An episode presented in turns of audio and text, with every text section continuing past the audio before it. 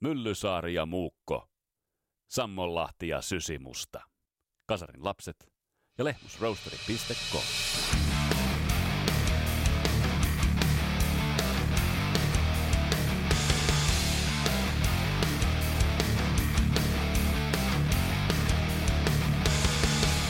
Miltä tuntuu, kun Iron Maidenin viralliset somekanavat jakavat sun tekemän version legendaarisesta The Trooper-biisistä? Muun muassa tätä kysytään Steven Seagalsin Remmeliltä. Mies saapuu vieraaksi Savon sydänmaalta ja puhutaan muun muassa bändin cover-versiosta ja vaikutteista ja myös Panteran comebackista. Kaikkea tätä luvassa. Mun nimi on Vesa Wienberg, tää on Kasarolts podcast. Tervetuloa matkaan mukaan.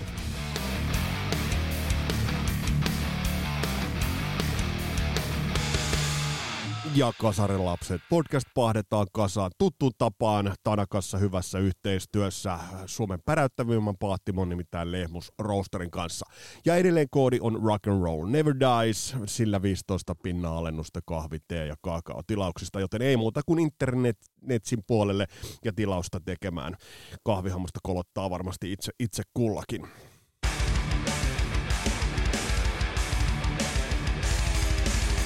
Hei, ennen kuin mennään tämän kertaisen jakson vieraaseen, niin mä en voi olla alleviivaamatta ja hehkuttamatta tota loistavaa, loistavaa Journeyn uutta Freedom-levyä. Öm, se levy hämmästyttää myös sillä yksinkertaisella asialla, että levyllä on kestoa reippaasti yli tunti ja biisimateriaali kantaa helvetin hienosti. Ja mun on pakko sanoa myös äh, Arnel Piniedasta. Ähm, hän tuolla levyllä nostaa itsensä kyllä Steve Perryn rinnalle vokalistina ja nostaa itsensä kyllä merkittävissä määrin myös ähm, klassisen äh, vokalistien äh, rivistön sinne kovimpaan kärkeen. Huikeata soitantaa ja on pakko myös nostaa sieltä esille Neil Sean. Mä en tiedä miksi mulle tulee tot levy kuunnelles monesti Toto mieleen. Mun mielestä toi ehkä nojaa enemmän sellaisen totomaisen pop AOR rockin puolelle. Ja myös toi levy myös hienoimmillaan rokkaa todella, todella komeasti. Mutta Neil Seanin soitosta jollain tavalla, mun mielestä on ehkä jollain, en, en mä nyt sano, että kundit millään tavalla äh, kilpailevat äh, tarkoitan Steve Lukateria ja Neil Seania. Mutta jollain tavalla mun tulee mieleen, että mitä hän mahtaa Luke miettiä, kun kuuntelee tota levyä. Sen verran hienoa soitantaa on Neil Seanilla tuossa menossa. Ja Neil Seania täytyy ottaa käsittelyyn myös tarkemmin. Ja hei, äh, kun tehtiin liveä tuossa taannoin, niin tuli kysely, että miksi ei ole Megadethia käsitelty. Ja mun piti itsekin oikein niin kuin, niin kuin pysähtyä miettimään, että pitääkö tämä paikkansa. Ja kyllä se pitää paikkansa. Nimittäin Megadethia ei olla käsitelty. Ja nyt Christian Huovelinin kanssa tulossa on Megadeth-jakso. Ja sitten on tulossa myös Steve Vai käsittelyyn ja paljon paljon muuta. Ähm, Mutta otetaan pari sanaa itse asiassa comebackeista. Nimittäin yksi selkeästi tulilla oleva comeback puhuttaa tällä hetkellä erittäin kovasti. Ja siitä puhutaan myös tämänkertaisen vieraan kanssa. Kysehän on totta kai Panterasta.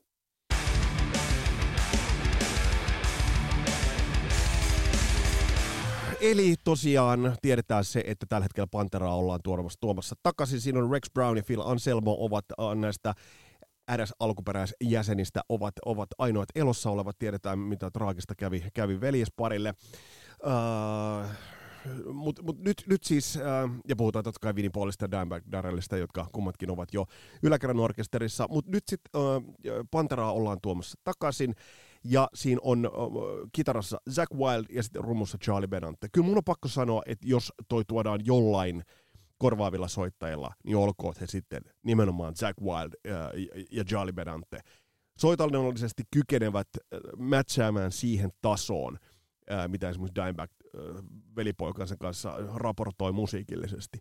Mutta totta kai voidaan sitten taas pohtia, että äh, onko tuo nimi ok, että he käyttävät ähm, tota nimeä. Voisiko se olla vaikka Cowboys from Hell, kuten meidän loistavan tunnariin, tunnariston äh, valmistanut Niko Kudio tuossa heitti hyvän idean, tai ajatuksen, että et, et, et, miksi, miksi tot ei ole nimetty Cowboys from Helliksi, kaikki tietäisi mistä, mistä tuossa on siinä, siinä tapauksessa kyse. Mutta se tulee Panterana, ja varmasti, varmasti tota tullaan menemään katsomaan. Ton äärelle tullaan menemään. Ja sinällähän on ollut sääli, että Pantera ei ole päässyt Äh, ajatellaan jäljellä olevia orkkissoittajia, Rex Brownia ja Phil Anselmoa, he eivät ole päässeet nauttimaan siitä metallin uusista sukupolvista. Ja nyt toi tuodaan metallin uusien sukupolvien äärelle.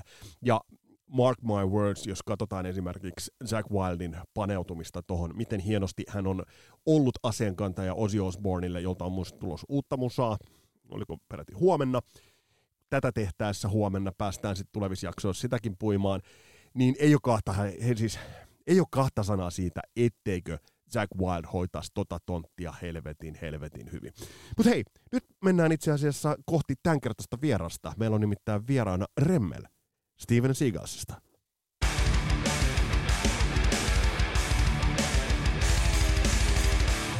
Remmel, mun on ihan ensi alkuun pakko kysyä, miltä tuntui siinä vaiheessa, kun äh, Iron Maidenin viralliset somekanavat jakoivat teidän äh, version Trooperista?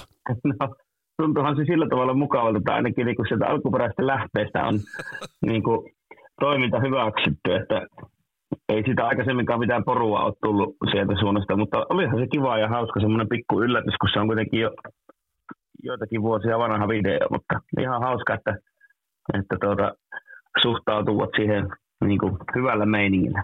Onko keltään tullut ö, sanomista versiosta, mitä olette tehneet? Ei ole kyllä tainnut tulla niin kuin mitään poikkipuoleista sanaa, että Offspringin tyypit ainakin, tai ainakin Dexter Holland vaikutti olevan oikein iloinen. Joskus oltiin samalla festarilla soittamassa, niin se otti asia ihan erikseen puheeksi. Ja oli ihan hyvillä, hyvillä meiningeillä siitä. Ja, ja tuota, niin, myöskin tuo edes mennyt legenda Vinnie Paul oli joillakin festareilla samaan aikaan, niin se oli kanssa ihan hyvillä fiiliksillä noista Pantera-versioista. Että Kerro vähän, mitä, kyllä... kerro vähän, mitä sanoi muuten, esimerkiksi Vinnie Paul sanoi. No, jos ihan rehellisiä ollaan, niin minä olin itse siinä oli fanipoikana, että tota, ensin vähän aikaa pyörisin, että uskallanko minä juttu silleen, että sitten se aika klassiset tämmöiset, että hyvää meininkiä näin pätkän keikkaa ja sillä niin kuin ihan lepposella, lepposella mielellä siinä jutusteli, että ei, ei mitään se isompaa, mutta sanoin sillä että hyvää, hyvää meininkiä oli ihan nauttinut kyllä keikasta. Onko mitään sellaisia biisejä, joita te olette miettinyt, että tehdään näistä Steven Seagalsille tehdään coveri, mutta sitten ette ole rohjen. Onko ollut mitään sellaisia niin kuin pyhiä graalin maljoja, joihin ei ole lähdetty käsiä uittamaan?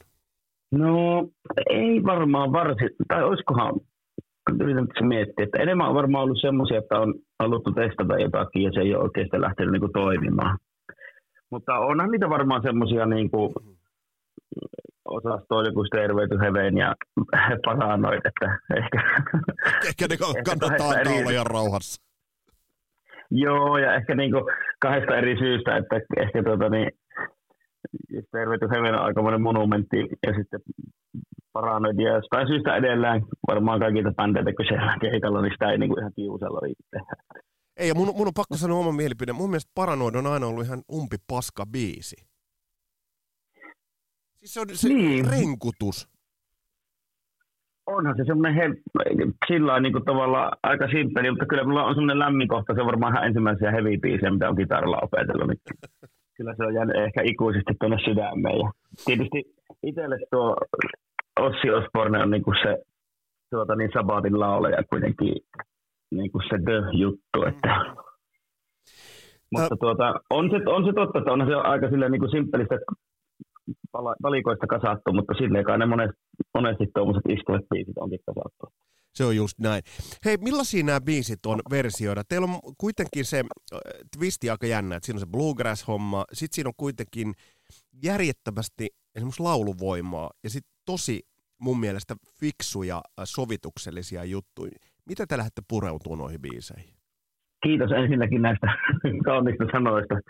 Tuota, ehkä siinä pohjana on semmoinen, että tosi paljon noissa hyvissä hard rock- ja metallibiiseissä, niin siellä löytyy niin tosi tehokkaita riffejä, jotka sitten tuommoiselle banjon tyyppiselle tai vaikkapa banjon tyyppiselle instrumentille, joka on kuitenkin loppujen lopuksi soundilta aika aggressiivinen, läpitunkeva, niin se ne niin kuin asettuu aika hyvin siihen, että ja sille soundille.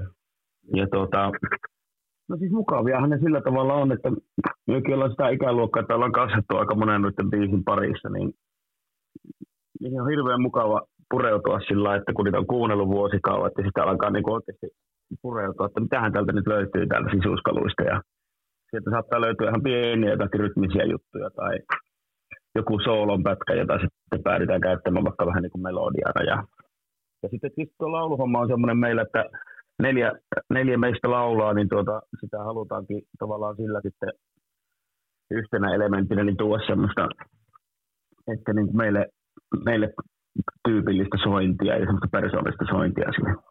No kun se nimenomaan on se, mikä ensimmäiseksi teki vaikutuksen silloin, ja oikeastaan, että äm, kun en muista, kun ensimmäistä kertaa itse, kun olikohan eka biisi, minkä teiltä kuulin Thunderstruck, ja sitten kun kuuli, niin eka oli silleen, kun se alkoi, että no ehehe, onpas hauska, mutta sitten kun tuli ne laulu, se lauluvoima, kun tulee siihen, niin sitten tuli, tuli niinku kylmät väreet, että ei jumalauta, että, et, et, ja siinä alkuperäisessä versiossahan ei ole mitään niin kuin monisäikeistä laululeijereitä ja, ja, ja stemmoja, mutta te toitte siihen, että kyllähän te tuotte aika paljon myös omaa itseänne noihin biiseihin.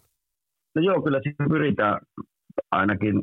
Ja tuota, tosiaan sillä tavalla ehkä, jos yrittää purkaa tätä palasiksi, monesti hänet tulee sillä siinä soittaessa ja fiilistellessä niitä biisejä, mutta kyllä niihin sitten pyritään just niin säilyttämään tärkeä ydin niistä biisistä, eli riffit, melodiat ja tuommoiset tietyt jutut, mutta sitten ehkä jotenkin ohjenuorana on pidetty sitä, että tuommoiset sointukierrot ja just semmoinen harmoniapuoli, niin ne on sitten lainausmerkeissä semmoista vapaata riistaa, että niihin, niihin on mukava, mukava tarttua ja just niin kuin tarjota vähän erilaisia ja ehkä just jostakin country ja bluegrassin suunnasta semmoisia soitukiertoja, mikä tavallaan vinksauttaa sen melodia kuluu vähän niin kuin uuden, semmoisen uudenlaiseen valoon tavallaan. Ja...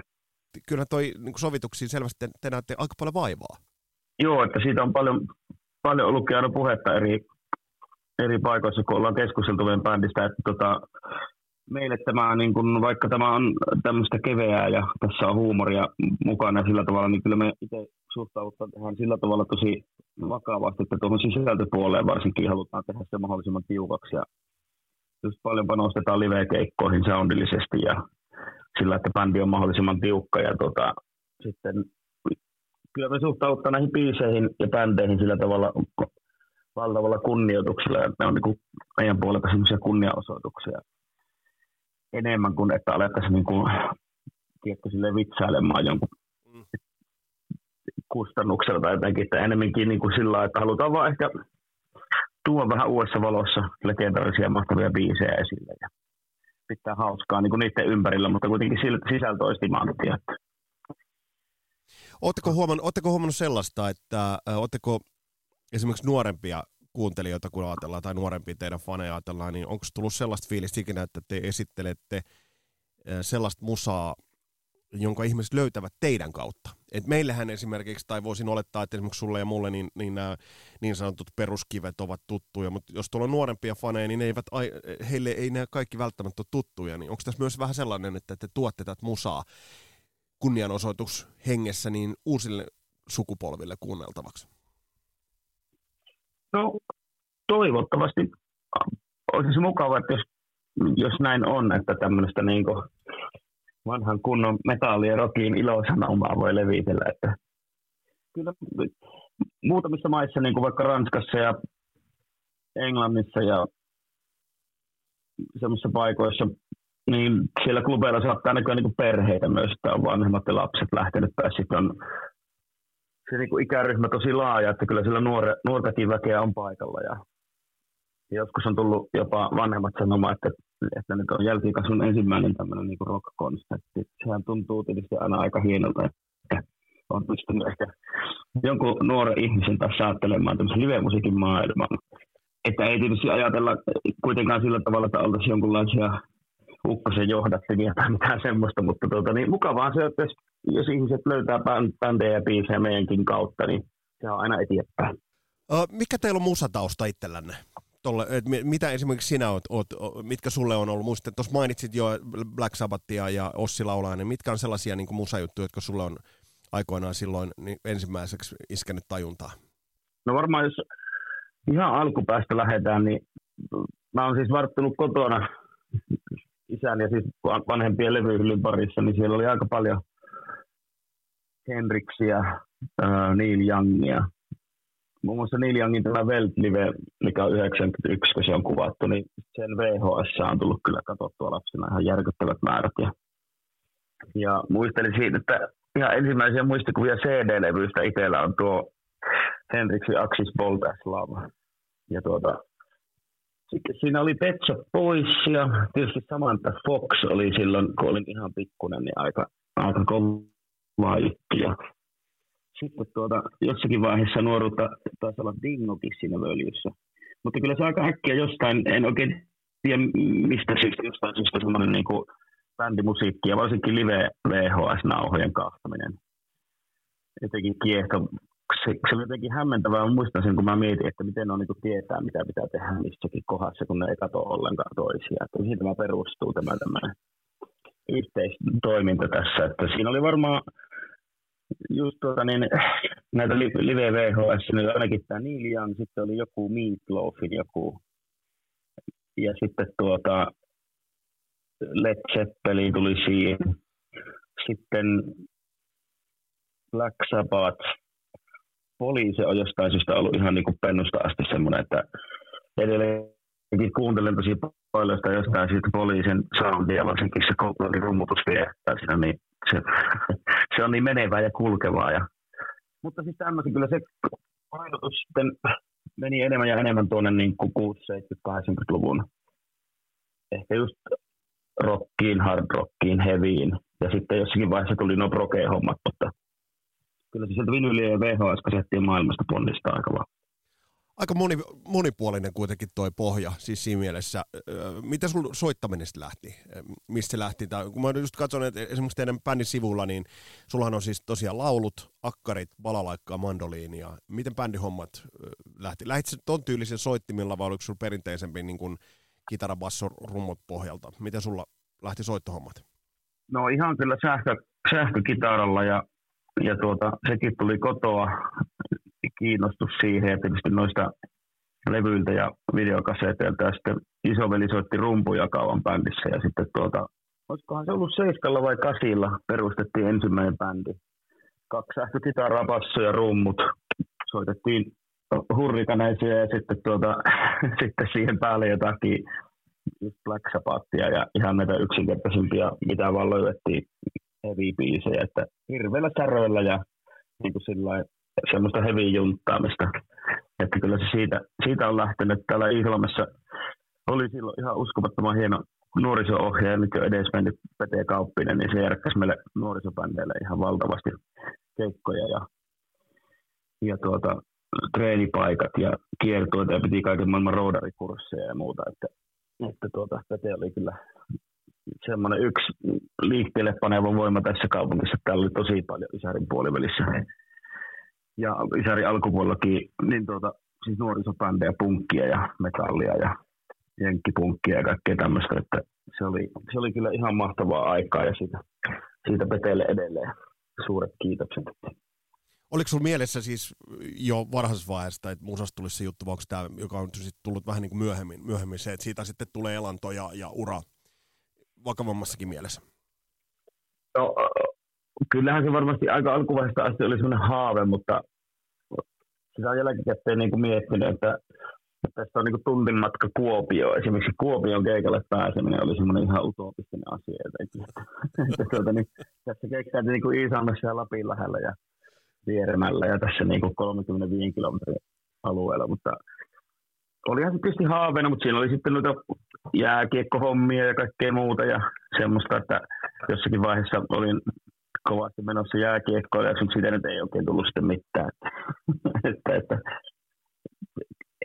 en, en pysty sanomaan, että olisin niin kuin ollut jotenkin päättänyt jossakin vaiheessa, että nyt musiikista tulee ammatti, vaan enemmän se on ollut aina ja on edelleen semmoinen, niin kuin, semmoinen intohimon kohde ja semmoinen suuri rakkauden kohde, että mä edelleen tykkään niin kuunnella hirveästi musiikkia ja lukea musiikkilehtiä ja musiikkiaiheisia kirjoja ja tiedätkö, nyt tuolla pitkin Twitteriä ja kaikkia nettipalstoja niin kuin musiikkiaiheisista jutuista, että kyllä se enemmän ollut sellainen intohimo kuin että olisin jotenkin osannut tietää, että tästä tulee ammattia näin päin pois. Kyllä. Hei, mun on pakko kysyä sulta muutamat ajankohtaiset, tai yksi ajankohtainen juttu, ja sitten, sitten mä laittaisin sulle pohdintaa kolme sellaista levyä, jotka, jos saatat klassisesti autiolle saarelle, mitkä ne on, mutta mieti niitä siinä sivussa. Tämä on ollut jokaiselle, kun tämä on kysytty, niin tämä on ollut sellainen kysymys, johon on tullut täydentävä pyyntö, että voiko valita viisi. Mutta pyritään pysyä kolmen ja viiden välillä. Hei, Ää, ajan, ajankohtainen juttu. Panteraa tuossa jo sivuttiin. Panteran ähm, nyt niin sanottu comeback, jossa on Charlie Benante ja, ja Jack Wild ähm, mukana. Mitä oot mieltä? Se onkin aika mielenkiintoinen kysymys. Mäkin olen lueskellut, että just tuossa tänä aamulla lueskelin, tuota, oli Jack Wildin joku haastattelun pätkä jossakin. Ja tuota, tämähän on niin tosi mielenkiintoinen kysymys, että mikä se määrittää. Mm. Tavallaan, kyllä mä olisin aika innoissani myös kuuntelemaan, koska kuitenkin alkuperäistä kokoonpanosta on Phil Anselmo ja sitten Rex mukana. Mutta tuota, nämä on vähän vaikeita, se selvästi aina herättää ristiriitaisia tunteita ihmisissä, että, milloin se bändi enää ei tavallaan ole sama bändi. Että, että mm. oliko Metallica niin kuin Cliff Burtonin aikaan se The-bändi, vai onko se edelleen. Tai joku, esimerkiksi Megadetin viimeisin sinkku oli tosi kova, mutta siinäkin on vaihtunut miehistä, että se on niin mustainen on se ainut jehu siinä, mutta en mä nyt osaa olla hirveän pahoillaankaan, että jos Anselmo on saanut taas elämäänsä vähän potkua ja pääsevät vielä viimeisen kerran junttaamaan noita klassikkoja ilmoille, niin kyllähän siinä kuitenkin sitten tuo rumpali ja kitaristi on niin, kuin, niin sanotusti tekijämiehiä, mutta onhan sitä vaikea tietysti toisaalta sitä ajatella, kun siinä on nämä veljekset ollut just nimenomaan vähän niin kuin se ydin. Ja varsinkin se rumpusoundi, ihan mieletön silloin just tuota, niiden pariin kovaan, tai niin kuin niiden tosi möhkälle aikaa, niin mutta ehkä tässä nyt vähän käy ilmi, että vähän ristiriitaiset tunteet. Niin mä huomaan, mä huomaan, että tässä vähän on että toisaalta, mutta toisaalta. Mutta sitten sit jos ajatellaan, että Jack Wild on aina ollut Dimebag Darrell, äh, on ollut hänelle läheinen. Ja sitten mm. jos mä mietin Charlie Benanten soittoa, muistan kun itse aikoinaan Spreading the Disease Among the Living junnuna sai. Niin mä, jos mulle joku sieltä jäi mieleen, niin tiukka Skodajanin äh, tietysti komppaus ja se tava, ta, miten ne kitarat oli rakennettu. Myös Benanten tämä niin ominainen tapa soittaa. mutta kyllä mä ymmärrän, että tässä on tämä kaksijakoisuus. Et kyllä mä ymmärrän, että tämä on vähän niin kuin toisaalta ja toisaalta. Mm. Mutta siis kyllä mä innolla otan niitä live-pätkiä, mitä siitä mahtava, mahdollisesti on sitten saatavilla, että, että ne on rajuja biisejä esimerkiksi laulaa, että, että miten tuota Anselmo, kyllä sieltä varmaan vielä irtoaa vähän, mä luotan siihen, että se on niin kahjoolainen tyyppi, että kyllä sieltä, sieltä, sieltä, sieltä tullaan niin sanotusti. Karvit kaula. Hei, otetaan tämä, otetaan tämä loppuun ne levyt, ne levyt, jotka on sulle ne isot, isot levyt ja, ja pyri piinaamaan nyt silleen, että laita ne järjestykseen myös. Niin, niin, Ää, kol- kolmosesta ykköseen niin, päin. Kokeillaan, kokeillaan näin. Tämä on kova kysymys. Jos sä tämän suoriudut kolmella levyllä ja vielä järjestykseen laittanut, niin sä oot Kasarilaps-podcastin historian mun muistaakseni ensimmäinen, joka sen kykenee tekemään. Joo, nämä on aina tämmöisiä, niin kuin, että, että kuka lapsista pääsee yliopistoon. Tyyppisiä, että mihin riittää rahaa. Mutta tuota, kyllä pakko, tähän kolmen kärkeen on pakko saada kuitenkin Led Zeppelinin nelonen, niin annetaan sen olla nyt siinä kolmossijalla. Sano siitä levystä pari sanaa. Mikä, mikä sulle tekee just Led Zeppelin levystä, nelosesta tekee sen äh, maagisin, maagisen? Öö, no tietysti biisimateriaali on, on mieletöntä ja sitten jotenkin tuntuu, että se yksi hienompia asioita ehkä Zeppelinin musassa oli Jimmy Pagein nämä tämmöiset ihan uskomattoman hienot kitarasovitukset, miten ne biisit on rakennettu. Niin tuota, se oli jotenkin siinä semmoista oikein juhlaa sen osalta. Ja sitten kyllä mun täytyy sanoa, että, että kyllä se Stairway to Heaven varmaan taitaa olla yksi niitä maailman parhaimpia biisejä kuitenkin. Se kyllä jostain syystä aina herättää ihan valtavia tunteita. Ja tietysti levy lähtee niin kuin ihan räjähtämällä käyntiin myös. Että, että, ja sitten myöskin soundillisesti alkupäälevyt on tosi semmoisia raakoja ja tosi niin kuin, semmoista rock paahtoa, mutta tässä jotenkin niin kuin tuntuu, että tosi monet palaset on se nelosilla just asettanut huomiinsa, että niin kai ne asiat vähän niin kuin lainausmerkissä pikkusen hienostuu, kun niitä pyöritellään. Ymmärrätkö heitä, joille Led Zeppelin on vaikeasti lähestyttävä? Ymmärrän oikein hyvin, että siinä on kauhean semmoinen, tai, tai niin kuin valtava tavallaan variaatio niissä biiseissä on akustista ja mm. sitten tietysti tosi merkkaava laulusoundi. Kaikkihan ei välttämättä pidä sen tyyppisestä. Ja, tuota, ja onhan ne sillä jotkut biiseistä on niin puhtaasti semmoista jo, jollekin yhdelle riffille pohjautuu, että jos semmoinen ei niinku uppoa, niin sitten mä kyllä ymmärrän sen, että ja Led Zeppelin hauska yhtymäkohta äh, Steven Seagalissa, jos katsoo teidän soiterepertuaaria, niin kyllähän niin Zeppelin löytyy paljon niin tuota samaa, siellä on mandoliinia ja, ja, ja, ja muuta, että et, et, tavallaan, et ei, et, hauska yhtymäkohta. Mutta mennään siihen kakkoslevyyn. Tämä onkin pahin, koska mä tuossa jo päätin, että mä oon rohkea se ykkös, ykköslevyn kanssa, mutta... Ole, ole rohkea, ole rohkea. Mä annan, mä annan sulle, tää, jos, jos nimittäin nyt tämä on lähtenyt etenemään niin määrätietoisesti, ole rohkea, pidä se siellä, se ykkös. Joo, kyllä. No kakkosena on sitten meikäläiselle Jimi Hendrixin Live at Fillmore East. Siinä on, niinku, siinä on kyllä aika lailla palikat kanssa kohdalla ja sitten jostain syystä, mä en oikein vieläkään ratkaisu sitä, miksi Hendriksin kitarasoitto on niin valtavaa, mutta se vaan, se vaan on tuota, ihan, ihan järjetöntä puuhaa. Jotenkin tuntuu, että siinä se koko bändi sillä kyseisellä livellä niin on niin todella, todella iskussa ja siinä on semmoista raivoa. Mitä näet, semmoista niin kuin Mit, mitä näet, energiaa. Joo, mitä näet kitaristeista muuten myöhemmän äh, sukupolvien kitaristeista, niin kehen, keihin sun mielestä äh, Henriksin soitto on vaikuttanut merkittävimmin? Ketkä on sellaisia Henriksmäisen soiton lipunkantajia äh, olleet sitten myöhempinä Henriksin jälkeisinä vuosikymmeninä? No jostain syystä Stevie Ray Vaughanin mä haluaisin vetää yhtelysviivoja, että siinä kanssa on niin todella hyvä laulaja, mutta ennen kaikkea se kitaran soitto on semmoista, mikä, mikä iski ehkä itselle. Tietysti Chire on pikkusen enemmän se Texas Bluesin edustaja, mutta sillä on tosi paljon samaa ja semmoista niin kuin, että sitten kun se lähtee käsistä, niin sitten tosiaan se, sitten se lähtee niin oikein iloisesti. Ja, ja tuota, ää, olikohan semmoinen kuin Kenny Wayne Shepard, sen on joskus nähnyt liveenä niin tuota, siinä oli myös semmoista vähän samantyyppistä, ehkä pikkusen kesyympää tietysti, mutta Joo. kyllä varmaan niin kuin näistä, en mä tiedä oikein lasketaanko ne enää nykypolven kitarista. No kyllä, kyllä, kyllä. Mutta siis ketkä ovat, ovat sitä vieneet eteenpäin ja, ja, ja muutenkin. Mutta mut, mut, Henry, joo, ja Henriks pulpahtelee, toki hänkin vähän jakaa mielipiteitä, mutta toki, toki kaikki suuret tekijät jakaa. Mutta nyt tullaan silleen, niin kuin sille kärkipaikalle. Mikä on se levy, jonka saatat näppeihin? Ja tässä on nimittäin nyt kuitenkin aika kovat kakkonen ja kolmonen, mutta arvostan sun rohkeita valintaa. Ja mikä on nyt se kovin levy? Siis tämä on itse nyt vasta tajusti todella outo, että kolmen kärkeen päätyy nyt sitten kaksi live-levyä. Tämä on joku, se on joku hyvä tuota juttu. Se on, se on hyvä juttu. Se on hyvä juttu.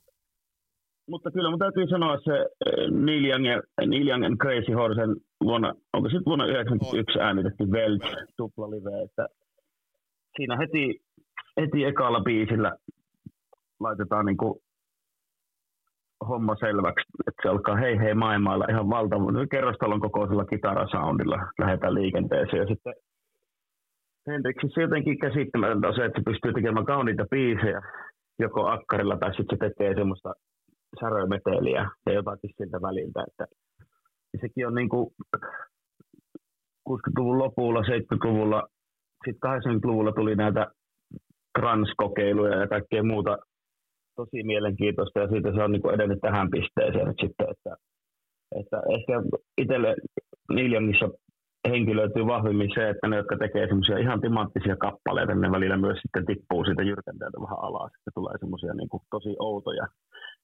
sinne väliin, mutta sitten, että kun se timantti aina putkahtelee siellä täällä, niin ne on sitten ihan niin kuin valtava, valtavan upeita. Toi on hienosti kuvaltu ja nimenomaan Neil Youngin osalta nimenomaan just toi, että et, et tavallaan vähän se, että tasaiseksi hänen tuotantoahan ei voi sanoa millään tavalla.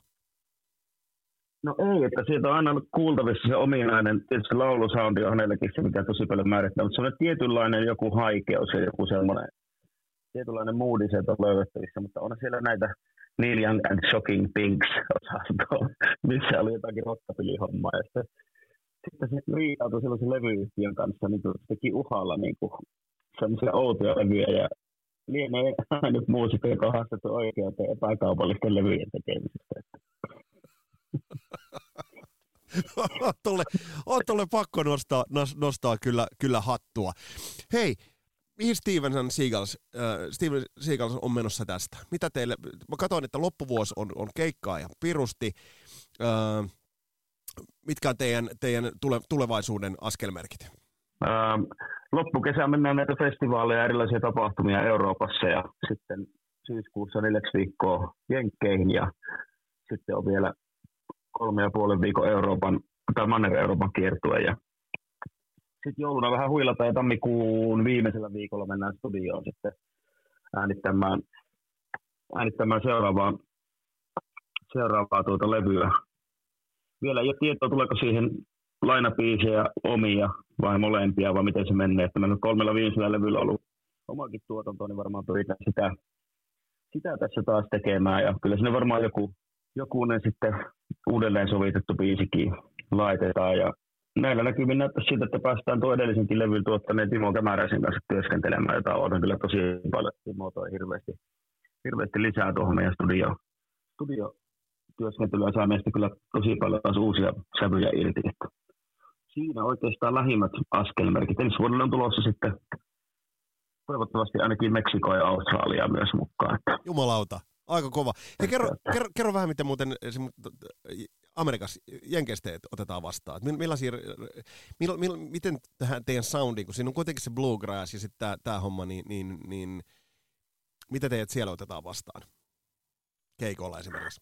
No, se onkin ollut mielenkiintoista, kun mä olin aina ajatellut, että bluegrass-genre olisi joku genrenä sellainen tosi vanhoillinen. Ja varmastihan siellä onkin sitä, jotka haluaa ikään kuin sitä kansanmusiikkia niin kuin vaalia. Mutta siellähän on tämmöinen newgrass genre tavallaan, missä bluegrass-soittimilla soitetaan musiikkia, joka ikään kuin uudistaa vähän sitä bluegrass-genreä, niin meidät varmaan jollakin tavalla lasketaan siihen ainakin osittain mukaan. Ja ihmiset on ollut todella niin kuin hyvin vastaanottavaisia. Tulee mielellään sitten keikkojen jälkeen keskustelemaan tietysti pohjoisemmassa suomalaisesta niin kuin omista juuristaan, mutta tuota, myöskin tästä musaa puolesta, että, että paljon on tullut sellaista kommentteja, että heistä on niin kuin mielenkiintoista ja mukavaa, että sitä heille tärkeää bluegrass perinnettä ja bluegrass soundia tuo uudenlaisiin niin kuin tämmöisiin yhteyksiin. Ja Joo. Me ollaan siellä nyt tehty seitsemän vai kahdeksan kiertuetta ja kyllä ne on mennyt hyvin ja ei, se, ei sieltä oikein ole mitään sellaista kokemusta, että se olisi aiheuttanut jotakin semmoista niin huonoja fiiliksiä. Että, että pääsääntöisesti me tehdään siellä niin klubikeikkoja, muutama pienempi festari ollaan soitettu, mutta pikkuhiljaa se sielläkin homma etenee. Ja niin, jos tuota, miten se, sitten... seitsemän, kahdeksan että siellä tehnyt, niin, niin kyllä se kertoo, että niiden on täytynyt, täytynyt mennä, mennä aika hyvin. Ja tuossa Bluegrassista mielenkiintoinen, että, että kun eurooppalaista niin ihmetellään, että esimerkiksi miksi joku David Lee Roth teki ja Bluegrass-versioita Van Halenin versiosta ja näin, niin, niin, niin on siellä varmaan sitä kulttuuria, todella mielenkiintoista kuulla. Hei, kiitos vierailusta Remmel, tämä oli todella mahtavaa, että, että pääsit. Ja kaikkia hyvää sun ja bändin kesään. Kiitoksia samoin sinulle ja kaikille podcastin kuuntelijoille. Oikein hyvää kesää kiitokset Remmel vierailusta ja käykää katsomassa Steven Seagalsia livenä.